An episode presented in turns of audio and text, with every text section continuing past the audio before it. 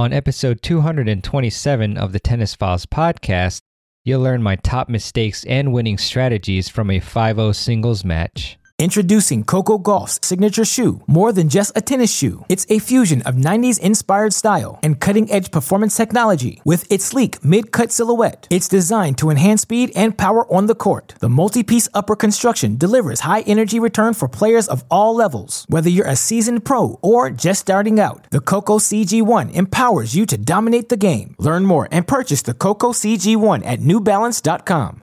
Welcome to the Tennis Files Podcast, bringing you advice from the top minds in tennis to help you improve your game. And now, here's your host, Mehrban Iranshad. Hey, everybody, welcome back to another episode of the Tennis Files Podcast. It's really a pleasure to have you back listening.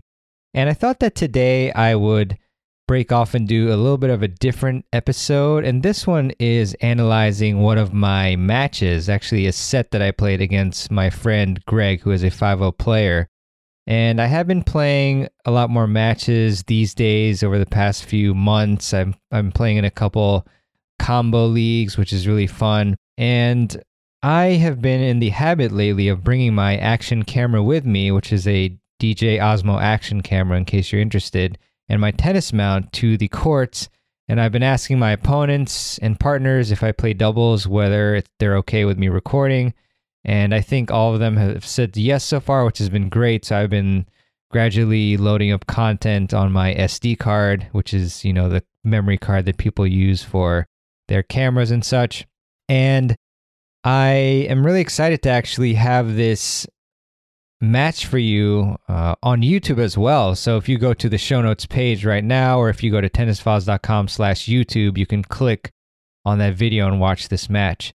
But for this podcast episode, I want to comment on what I found because I think it's really important to record yourself playing matches because you're going to find out a lot about your game. And many of these points, especially the mistakes, are things that I wouldn't have all wouldn't have picked up on, but I was able to watch my match actually over a couple times, a few times because of you know the nature of uh, editing the videos and, and and putting it up for you all on YouTube.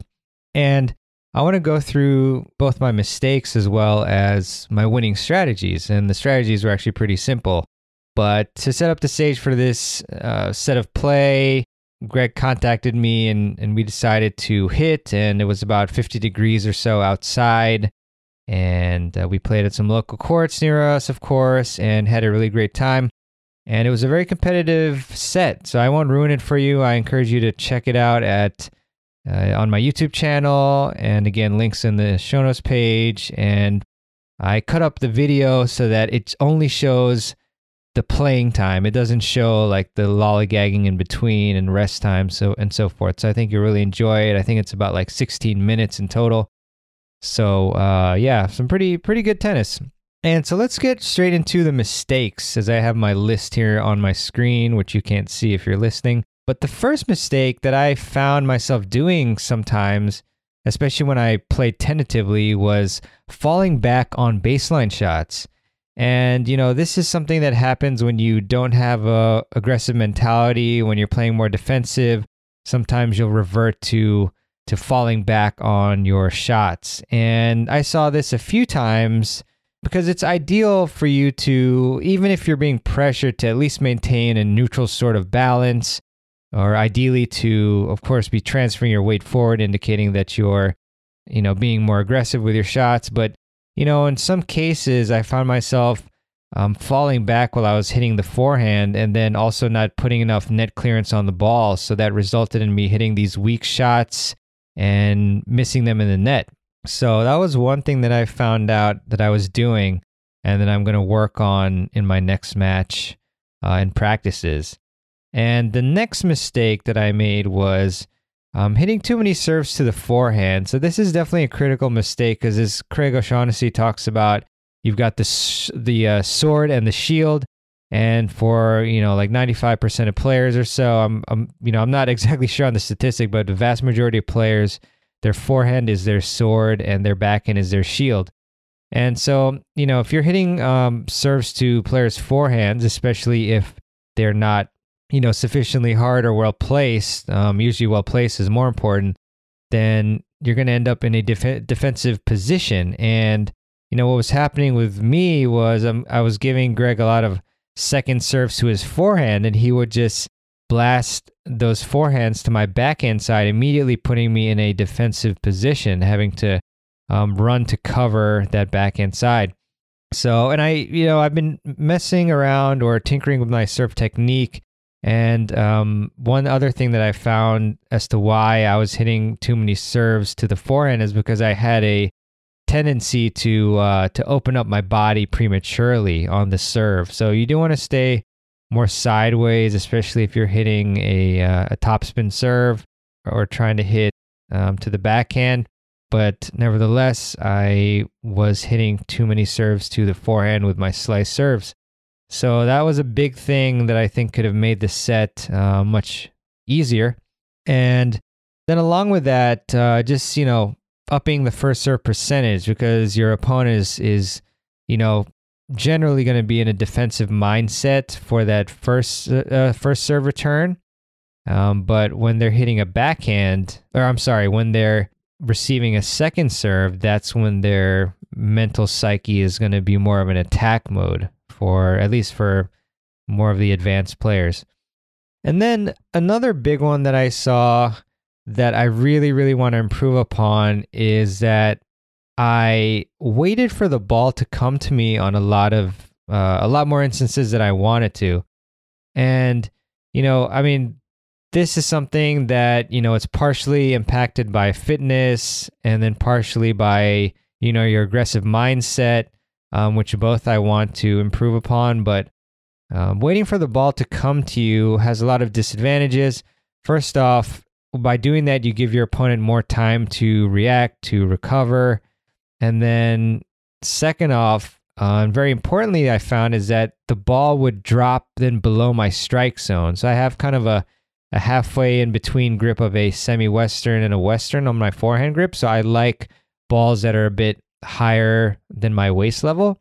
But I found that, you know, for instance, a couple times, like on a break point, and I think later in the match, Greg was recovering and hitting a, a you know a backhand looping shot, and instead of moving up and you know cracking that forehand i was just kind of hanging around on the baseline and letting the ball come to me and then what happened was the ball would would drop down at that time and then i would hit the ball below my waist and then that caused me to dump the ball in the net so that was not fun watching um, because you know it's obviously something that was not a positive thing, but I, I wasn't doing it a ton of the time, but enough to definitely concern me to to focus on it in the future. And yeah, and then another mistake that I made was my backswing was too big on the returns. And again, this is something that, you know, I wouldn't have really thought about if I didn't watch video, which is why I really encourage you to set up your camera and and mount however way you can to to watch. So I was able to slow down the footage and watch frame by frame. And what I found was that on my serve returns, on my forehand, even on first serves, like Greg has a pretty big first serve. And I found that I was, you know, having a normal backswing. And this may be hard to visualize, but I noticed my racket traveling like past my back.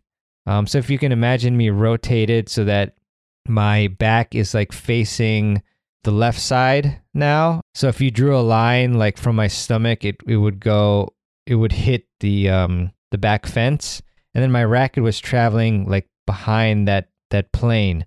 So I was kind of breaking the plane in a sense. So basically, my backswing was way too big, and on some of the first serves that Greg hit, I was hitting the ball late. And look, I mean, there's some players like professional players like Medvedev. He has these ridiculously big um, backswings, and he's you know top two in the world.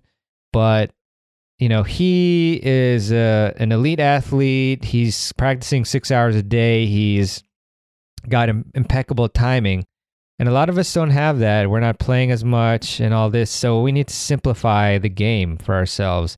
And one way to do that is to you know be cognizant of of how big our backswings are and just simply shortening them because you don't need to have a huge backswing to hit a big return. Um, you know, there have been some times where I've actually realized the issue and you know again especially against big servers you know you, you don't need to do much in the way of backswings to to really crack a big return. You just use your opponent's pace.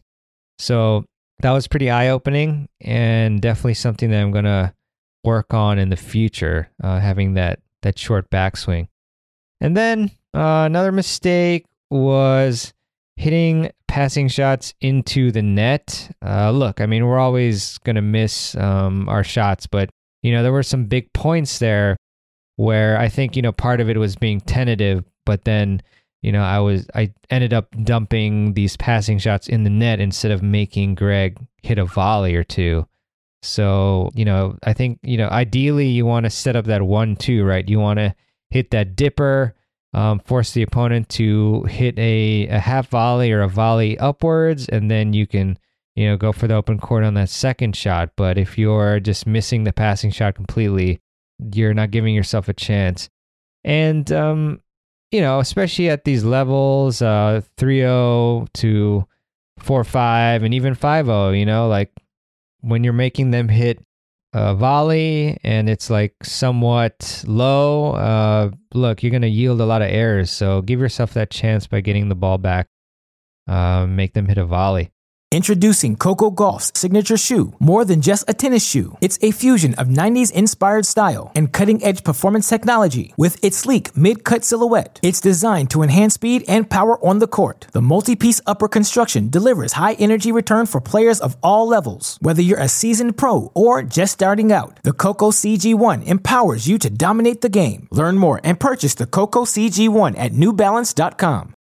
When you need mealtime inspiration, it's worth shopping Kroger, where you'll find over 30,000 mouthwatering choices that excite your inner foodie. And no matter what tasty choice you make, you'll enjoy our everyday low prices, plus extra ways to save, like digital coupons worth over $600 each week. You can also save up to $1 off per gallon at the pump with fuel points. More savings and more inspiring flavors make shopping Kroger worth it every time. Kroger, fresh for everyone. Fuel restrictions apply.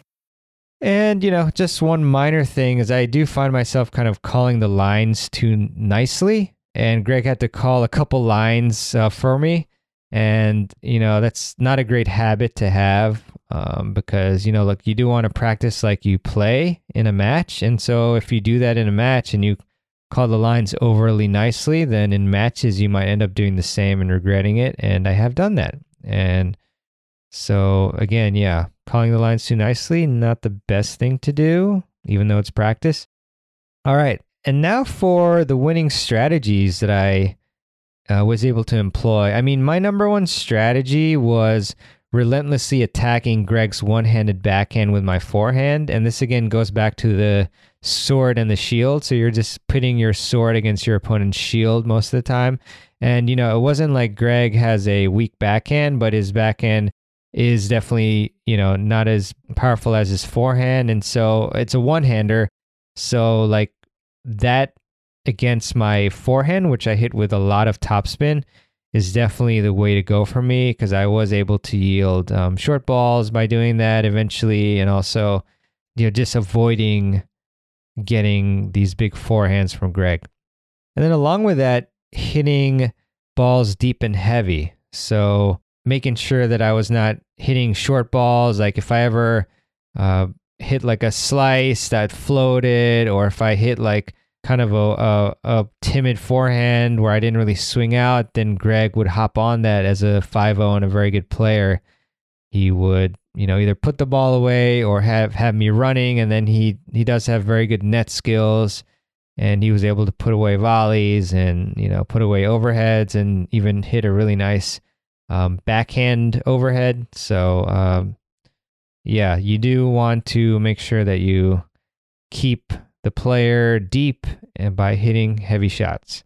And also just playing more aggressively. So, but but not playing like, you know, th- there's a difference between uh, going for broke and playing what I like to call controlled aggression, playing with a controlled aggression.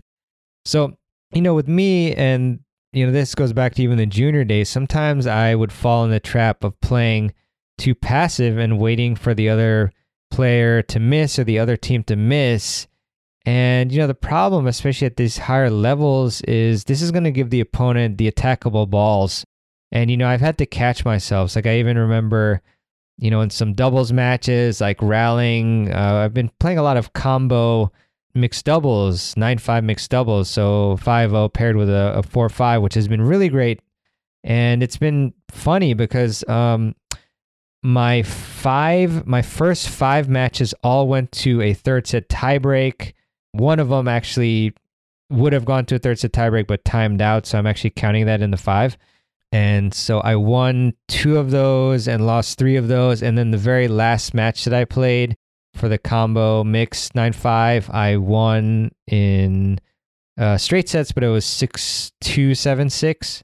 So, I mean, I mentioned all these. I get going a bit of a tangent, but basically, you know, especially in a lot of these tight matches, like I have caught myself like playing not to lose, and it you know definitely pissed me off. Like when I like did not swing out, and I just kind of tried to get the ball in and hope the other player missed, and then the other player was able to like hit a more aggressive shot or hit hit a big shot at my partner, and then I would tell myself immediately after, like, come on, just big targets, uh, heavy balls, and keep them deep and swing aggressively, and that is the way that you want to be playing. It's it's so frustrating to you know lose a ball or lose a uh, a match like by just letting the other player take control. So that's really annoying. So um, you know, play play aggressively but smart and have those big targets. And you don't have to go for the lines but just pin them deep pin them deep and then you know work them. So uh, that that's that's a winning strategy. And i noticed i think when it got um, tied up late i turned that on and that made the difference. So again if you want to watch that check out my youtube channel to watch the video of this match and yeah, and I guess the last winning strategy is playing consistently and aggressively. Uh, it's obvious that whoever is more consistent is going to win, um, but not just consistent, but also aggressive. You know, full swings, using your body, intense footwork, weight moving forward. These are all things that I have to constantly remind myself of so that I'm not, you know, making those mistakes I talked about of like falling back, letting the ball come to me. So some really really cool stuff that I was able to uh, to glean from simply from recording these matches. So really enjoyed that, and yeah, I'm trying to think if there's anything else to recap for you. But um, yeah, if you have any questions about how to record your match, just let me know. And you know, I do want to check out some of these apps like Swing Vision um, to to see if I can upload my my match and see some of the stats. Um, but with that, the link to the video is in the show notes page. So go to there, go there, and um, check out my YouTube channel, and you can watch the video. Um, really appreciate it. Uh, and if you enjoyed this episode, then I would really appreciate it if you would leave a review for the Tennis Files podcast. And you can do that on your podcast app of choice that you use to listen to the show or on Apple Podcasts is generally the most helpful.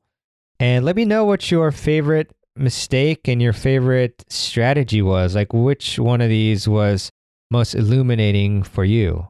I'm really curious to hear about that. And I know this was a different episode, the solo episode, but, um, you know, these mistakes, especially like I feel like a lot of people make these mistakes and finding them through the video I thought was very interesting, and I did want to share it with you. And uh, we are going to have a lot of great interviews coming up for you down the pike, so look out for that.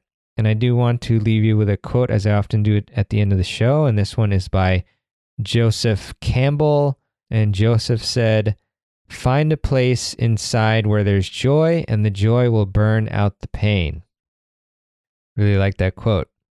All right, well, that's it for me. And uh, yeah, I'm just lately I've been doing a lot more YouTube videos. I actually have invested some uh, a lot of time and money into uh, learning how I can do that better for you all. So I'm really excited to put out consistent content on YouTube. So I hope you enjoy that. And, you know, as tennis players, I know we're very visual. So just trying to bring you as much content as I can with the podcast audio, the interviews and solo episodes, and then the YouTube videos where you can learn visually as well as auditorially, if that's the right word. I don't know. All right. Well, thanks so much for listening to this episode of the podcast. Really appreciate it. And I'll see you next time. In the meantime, keep improving your tennis game. Thanks for listening to the Tennis Files podcast. For more tips to help you improve your tennis game, visit tennisfiles.com.